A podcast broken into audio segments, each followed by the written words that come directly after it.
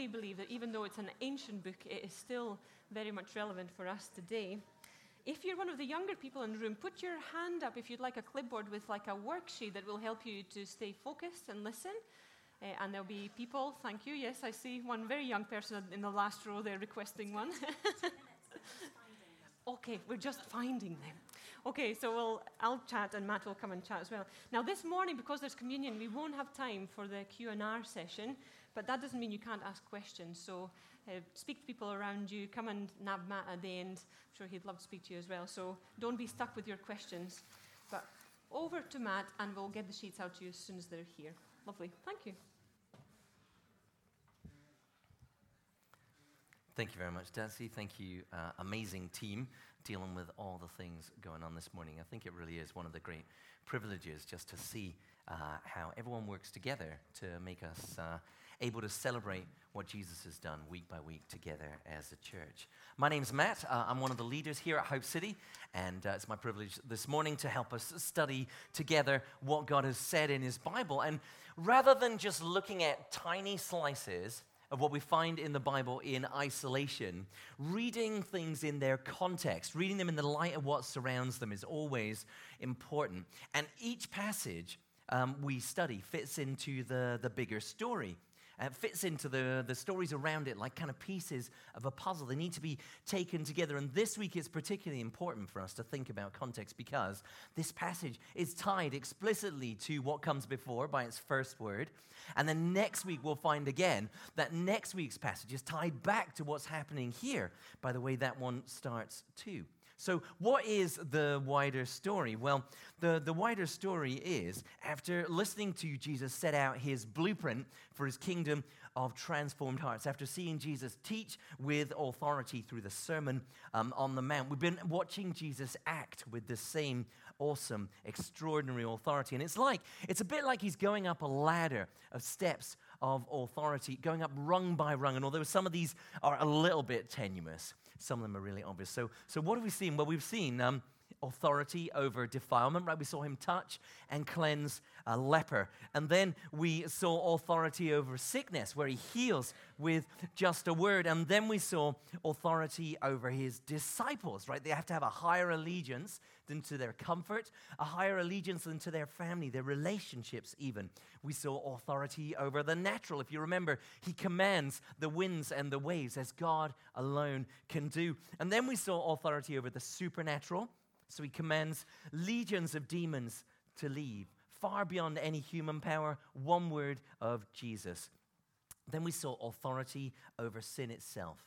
And that's like the sole preserve of God. That's declaring his identity. And then last week, we saw Jesus declaring his mission. I have not come to call the righteous, but sinners. Now, if we want to frame that around authority, we might say we saw Jesus' authority to call.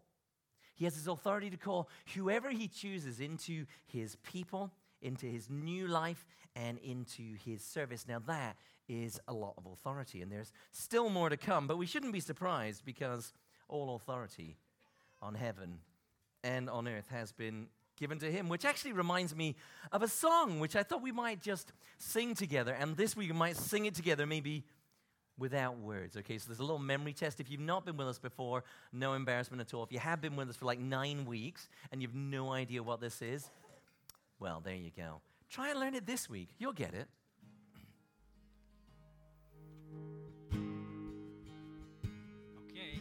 All authority, all authority, all authority, all authority in heaven, in heaven,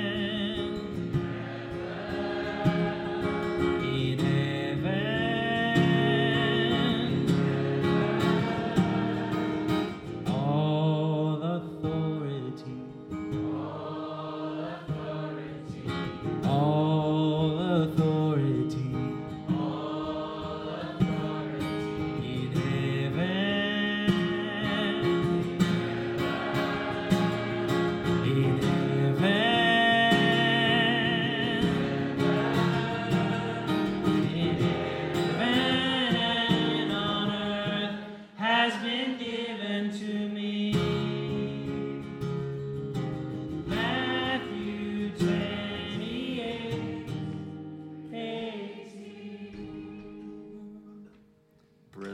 thank you very much. All authority on heaven and earth has been given to him. Now, hot on the heels of that last declaration about Jesus' authority to call, and moments before he goes up the next rung, which we'll see next week, we get what looks like a bit of an interlude. You're like, how does this fit in to the theme of authority? Jesus gets another challenge to the way that he's going about things, the way he's he's calling his disciples, the way he's teaching them to behave. And by the time we're done this morning, I hope you can all see how this kind of connects to the theme of authority. But let's not get ahead of ourselves. Um, this week's passage, I have to tell you, before before we get there, this week's passage is tricky.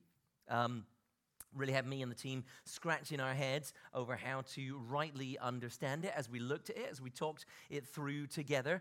And we're going to have to think our way through it quite carefully this morning so that we get it right and so we understand what Jesus is telling us here. It's easy to take a wrong turn and to hear what you think Jesus is saying and get the wrong end of the stick. So what we're going to do is we're going to ask a series of questions, and then we're going to walk through answering them one by one.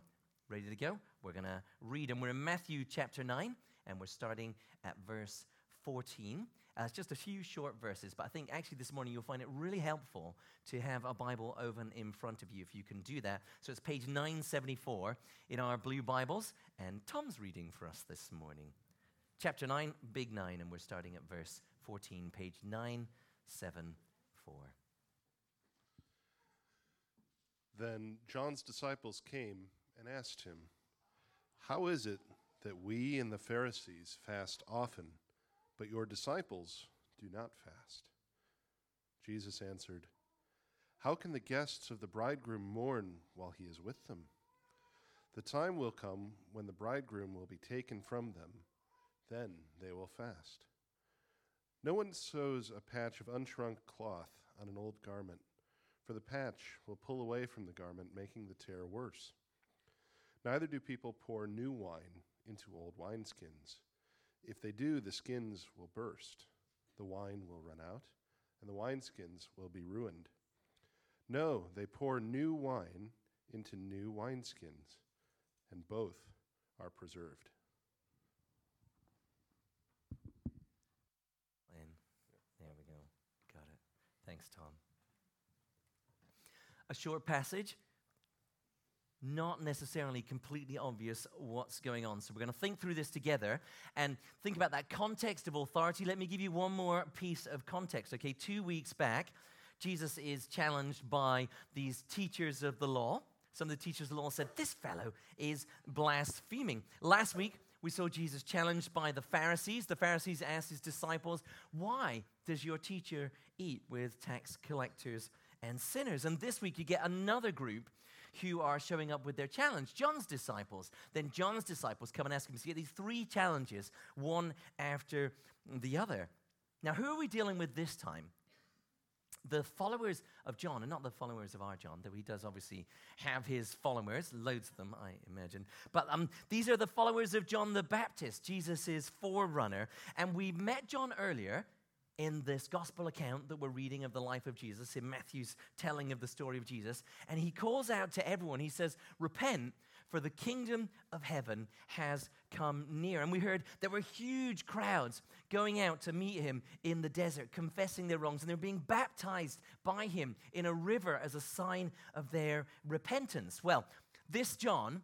This John is uh, in prison now. Now, that's uh, another story. But the disciples must have been so impacted by him and his teaching that they're still trying to live it out. And they're wondering why Jesus and his disciples are following such a different pattern. See, did you notice here that John's disciples, well, they fast often. The Pharisees fast often. And from what we read about elsewhere in the Bible, it looks like this often is as much as twice a week. Two days a week, the Pharisees are fasting. And um, that's a, it's a stark contrast to Jesus' disciples because they've just rolled out of a party. They've been feasting, not fasting. And so John's disciples are like, well, how come? It's a very reasonable question, really. But before we, we tackle the question of why Jesus' disciples don't fast, We really need to start with the question, well, why do John's disciples do fast? Why are they fasting? Why do the Pharisees fast? Why, why do they fast so often? Fasting, by the way, if you're not familiar with that term, is just forgoing something, typically forgoing food, maybe food uh, and water as well. Now, we might be tempted, since there are Pharisees involved, to think fasting is about point scoring because these Pharisees are performers. They're box tickers. They're kind of uh, achievers of things. The, we could think this is about obedience, detailed obedience to the law of Moses that they try to live under, dotting the I's, crossing the T's to score top marks. But, but that is not obviously the case with this fasting often. See, there is only one commanded regular fast in the whole of that Mosaic law.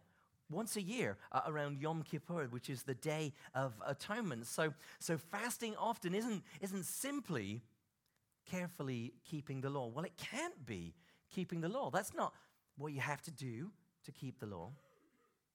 Instead, if you look at the, the picture Jesus paints of what they're doing, he describes, he equates their fasting with mourning. In the picture he uses to explain what they're doing and why his disciples are different, he says, how can the guests of the bridegroom mourn while he, are wi- he is with them? And, and when you read about fasting in the Old Testament, although sometimes it is associated with especially seeking God's attention, like maybe you'll know the story of Queen Esther calls all the Jewish people to fast before she dares to approach the king.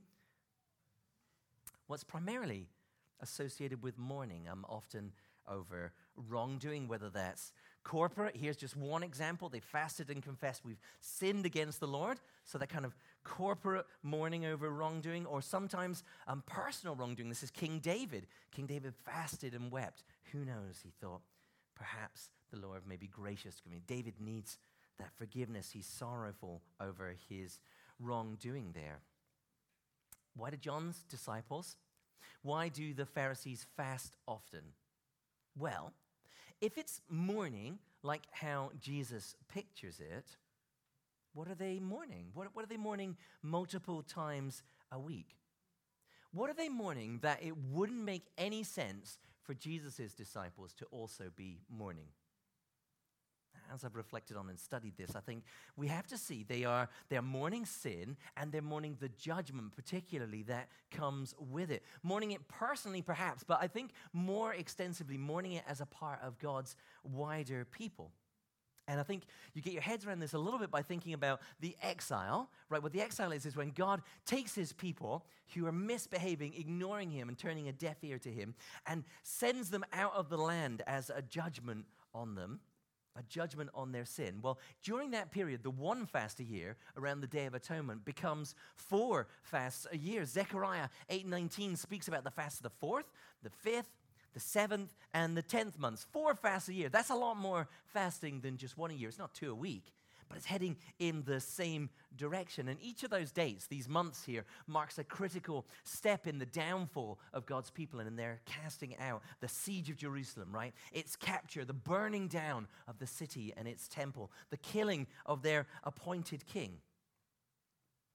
By the time of Jesus, they're back into the land. By the time of Jesus, the temple has been rebuilt out of the ashes. So why are they still mourning?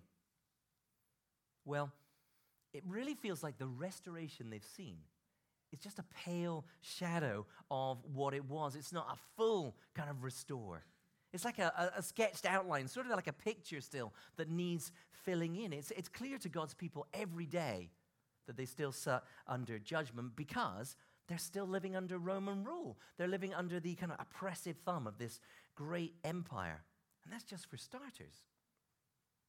So, if we think of fasting as mourning over God's judgment, well, that would definitely seem appropriate still. But why are they mourning so much, right?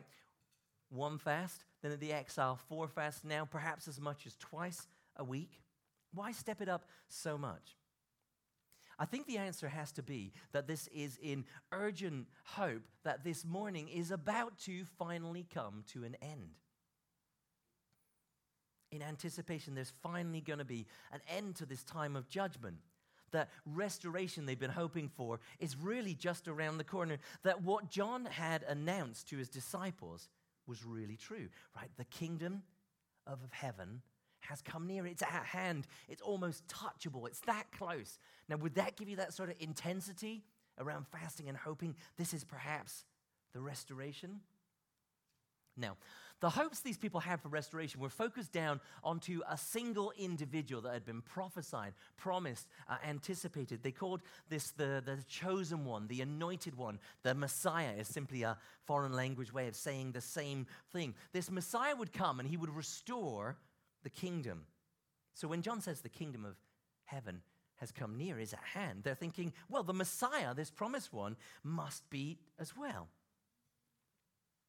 Now, if, if this is what they're fasting for, yes, bring restoration. Yes, we're sorry. Restore things. Yes, bring the promised one. Bring the Messiah. Then it makes great sense why Jesus' his disciples don't fast.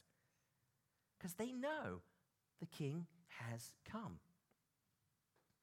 And when Jesus uses the picture uh, of a wedding to explain why his disciples aren't fasting, how can the guests of the bridegroom mourn while he is with them? It's tied up with exactly the same picture. See, the picture of the bride and the groom, the picture of this big wedding coming, is one the Old Testament uses repeatedly to show us how God ultimately plans to restore his people. He'll come like a, like a bridegroom. He'll remove their shame. He'll marry them. He'll be with them forever. Now, in our culture, we have this special song, Here Comes the Bride, da, da, da, da, and um, that's when And everyone stands and the joyful celebration of a marriage begins. Well, in their culture, it was all, here comes the groom.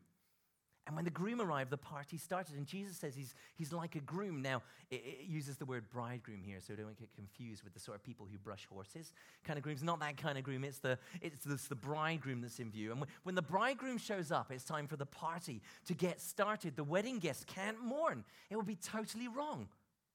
The groom's here, the Messiah, the promised king. And the funny thing is that John himself used similar language to talk about Jesus when the two of them met. The groom has come, and joy rather than mourning is the order of the day. This is uh, in another one of the tellings of the life of Jesus. The friend who attends the bridegroom, that's John talking about himself, I'm like the friend who attends the bridegroom, waits and listens and is full of joy when he hears the bridegroom's voice. That joy is mine, he says when he meets Jesus. That joy is mine and it's now complete. So John understood that Jesus was the bridegroom who was coming and he's there. Perhaps these disciples of John missed that special meeting, right? Maybe they were out to lunch or, you know, on a tea break, or, or maybe John had sent them on a long mission, or maybe they came to John before he met Jesus and have been following him since that. Perhaps they just lost hope with John being in prison and everything seeming to fall apart. But they're fasting, they're mourning, they're longing. Just it just can't fit with the promised groom, the Messiah, being right there in front of them. We spent a whole six months this year working through Jesus' famous teaching, the, the Sermon on the Mount. Again and again, we saw Jesus was laying out the blueprint for his kingdom of transformed hearts. And do you remember the famous Beatitudes, perhaps, that that sermon begins with? Blessed are the, blessed are the, blessed are the. These are called the, the Beatitudes. Well, in the middle of those Beatitudes, you see this in Matthew five four. Blessed are those who mourn. That same idea of mourning. Blessed are those who mourn, for they will be comforted. And we saw that the brokenness of our world would finally be mended.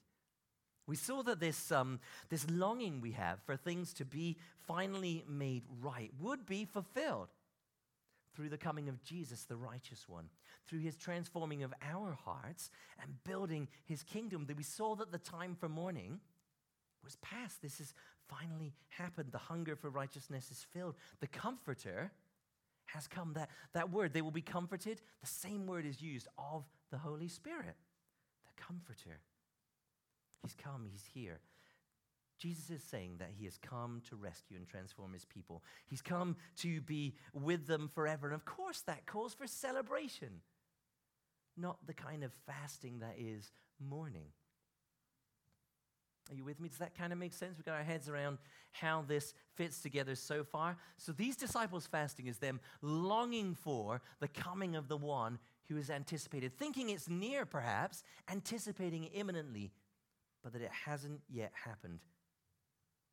And Jesus is everything they're longing for and more. He's restoration. He is transformation. He's one who's come to heal sinners and call them into his service, like we heard last week.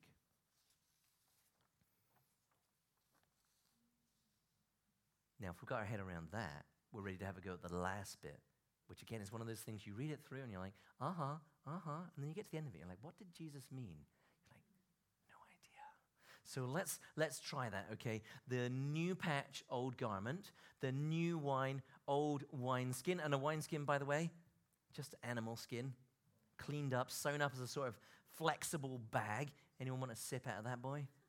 Um, it doesn't matter what the vintage is, right? That is, ew. Um, new skins, kind of stretchy, so new skins could cope with the gas given off by the fermenting grape juice. That is, that's what new wine is. New wine is grape juice that is still fermenting the sugar away. Old skins get tough and brittle. Here's our, our, our modern equivalent, my trusty stainless steel pressure fermenter, considerably less gross, and normally copes just fine with the, the pressure it's under normally, but that is a, uh, another story about the, the, the roof. Anyway, okay, old garment, old wineskin. What, what is it that cannot be joined to the new? What is it that cannot contain the new thing? Well, it'd be really tempting here to say it is the Mosaic law. Be really tempting to say it's the Mosaic law. You just can't mix that old law and this new gospel. You put them together, there's a lying explosion. Martin Luther would be like, yes, exactly. That's definitely what it's about. Um, the, the new Jesus way can't be patched into the old and fragile law. The new Jesus way doesn't fit within the old inflexible law. It's going to destroy it. The only problem we've got with that is that Jesus himself told us he absolutely did not come to abolish the law. He's not come to abolish the law. His coming didn't further damage a law that is already torn at the edges, like that old garment. His coming doesn't burst a law that's become inflexible and hard. That's not how Jesus speaks about the law at all. Not one stroke will disappear by any means from this. The law's not going anywhere. It's not gone anywhere. So if it's not the law that is incompatible, what, what is it that Jesus declares to be incompatible with this new? I think we have to see this old garment, this old wineskin, as the way it was right to live, the way it was appropriate to live in the age of mourning and longing and hoping and expectation. Living in that incompatibility between the holiness of God and the brokenness that we live in and that we ourselves are. Living under the right judgment of God on that brokenness. Living in the age of waiting. And yes, they were waiting with a hope, but they were still waiting with a hope unfulfilled. What's the, what's the new patch? What's the new wine that is not compatible with that? Well, it is Jesus come. It's the fact of Jesus here, with mercy for sinners, come to call us into his service. Just like last week we, call him, we saw him call to Matthew, come follow me. Well, Jesus is the promised one. He's come transforming our hearts. He's come bringing his new kingdom, just like we saw when we studied our way through the Sermon on the Mount. What is Jesus' point with his picture? What is Jesus' point with these parables? The old, living in mourning, hope still unfulfilled, is incompatible with Messiah come. It's impossible to hold the two together. Everyone knows you can't put the fresh and the new into the old and the inflexible. So when God pours out his new wine, he doesn't do that resulting in the same old shapes and the same old patterns of life. It's fundamentally incompatible. It's impossible. Instead, life, the life of Messiah come, has to take a different shape. And that, I think, answers one final question. What is this new wineskin that you can put the new wine into? Well, it's a life shaped by the truth of Messiah come. That's not a life of fasting and mourning. It's a life of feasting, a life of rejoicing that the Messiah has come, a life of becoming ourselves that kingdom of transformed hearts, breaking into this world all around, a life of hearing and responding to God's call. And as God pours out this new wine, as Messiah is come, that can only result in a new shape of life. Kind of makes sense? The big question always is, well, so what? Okay, perhaps now I understand that slightly better, but what difference does it make? Well, I, I think what I want to ask us to think about today, what I want to, I think this passage calls us to do, is to live a life shaped by the Messiah's merciful call. And, and I think there are a few different aspects to this. So first up, is our life shaped by his call? What would that look like? It would be the life of somebody who is forgiven. The life of the forgiven. Now, as Christians, we are reconciled to God. We're no longer his enemy. We shouldn't be living in sorrow under the faults and failures of our past. We should be living joyfully free of them by God's grace. I found a helpful quote about this that talks about being unable to remember the wrongs of our past without also remembering God's greater grace to us. That's quite helpful when I think about the things that hang over me from my past. Can I do that uh, without thinking of the greater grace over them? Well, that shows I am not living yet the life of the forgiven. And then think about the life of the forgiven as we grasp just how completely and greatly we're recipients of mercy ourselves. We should be living mercifully to others in reflection, just like Jesus taught in his pattern for prayer. Forgive us our debts as we have also forgiven our debtors. Overwhelming mercy received obliges us to be people of overwhelming mercy. So, a life shaped by Messiah's merciful call, a life shaped by a Savior come, a life shaped by a Messiah here with us. What's that? That's the life of the forgiven, but it's also the life of the transformed. Now, new wine tells the same story Jesus will tell elsewhere with dough. A little yeast works its way through the whole batch of dough. Both picture an unstoppable, a transformative power at work on something that uh, makes it new, that transforms. Yeast transforms dough.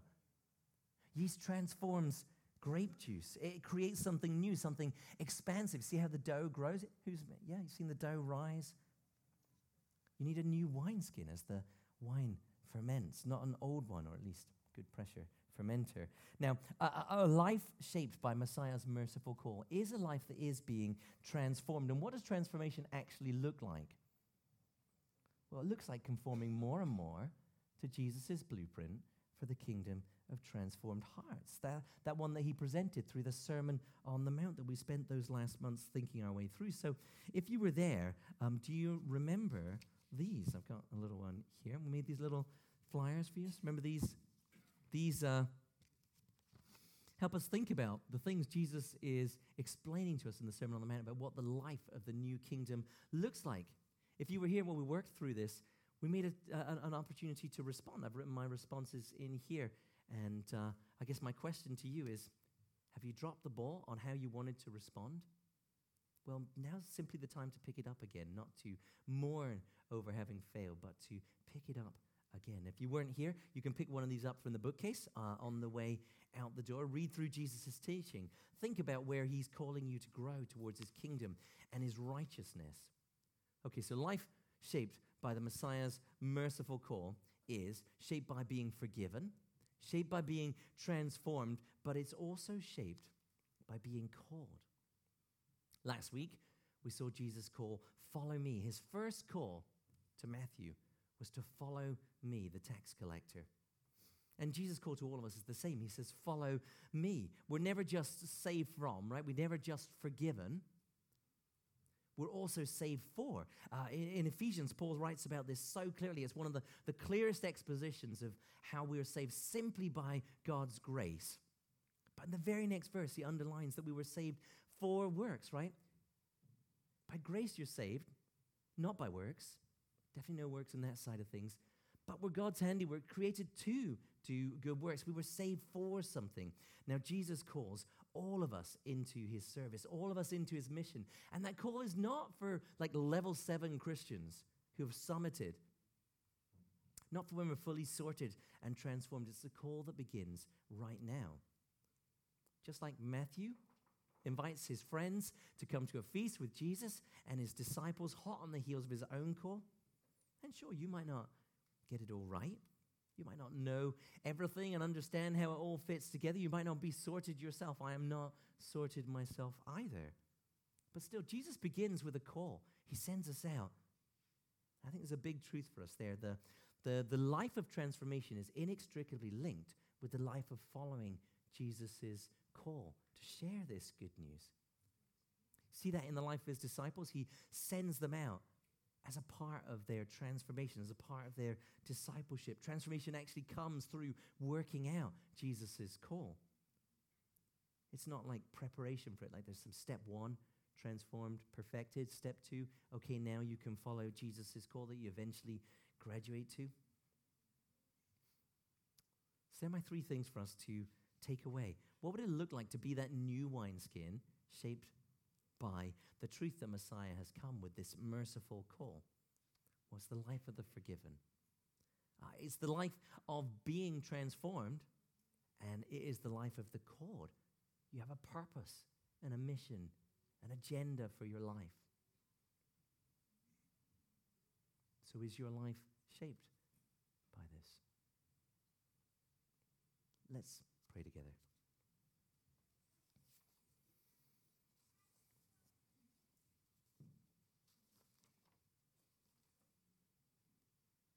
Lord God, thank you that we do not need to live a life of mourning.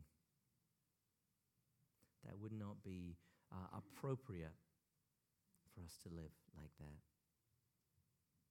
But like the Apostle Paul tells us, we are to rejoice in the Lord always. He says again, rejoice. Thank you that we live in the light of Messiah come, not in the anticipation or the hope that one day that might perhaps be true, but the bridegroom is here. The transformation has begun. Forgiveness is for us.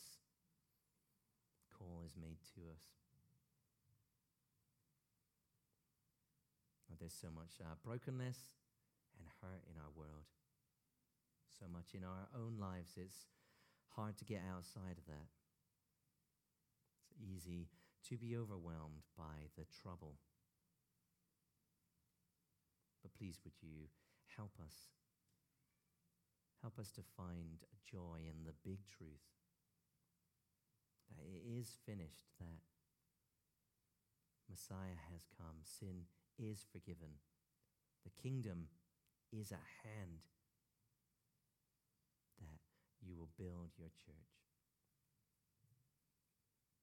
Please help us not just to ascend to these things as something distant and outside of ourselves, but please, Lord, would you help this to be a truth that we can hold on to personally in the face of the sadness and the difficulty of life, but also uh, in the light of its shortness and what is to come. Amen. Now, um, Twinkle's already on, it's fantastic. Um, in a moment, we're going to share bread and wine together to remember Jesus. It's something that Christians often call communion, and it's an important part of our life as a church, and we would really like our children to be present with us here for it. And to help facilitate that, can I ask you, if you're a parent of somebody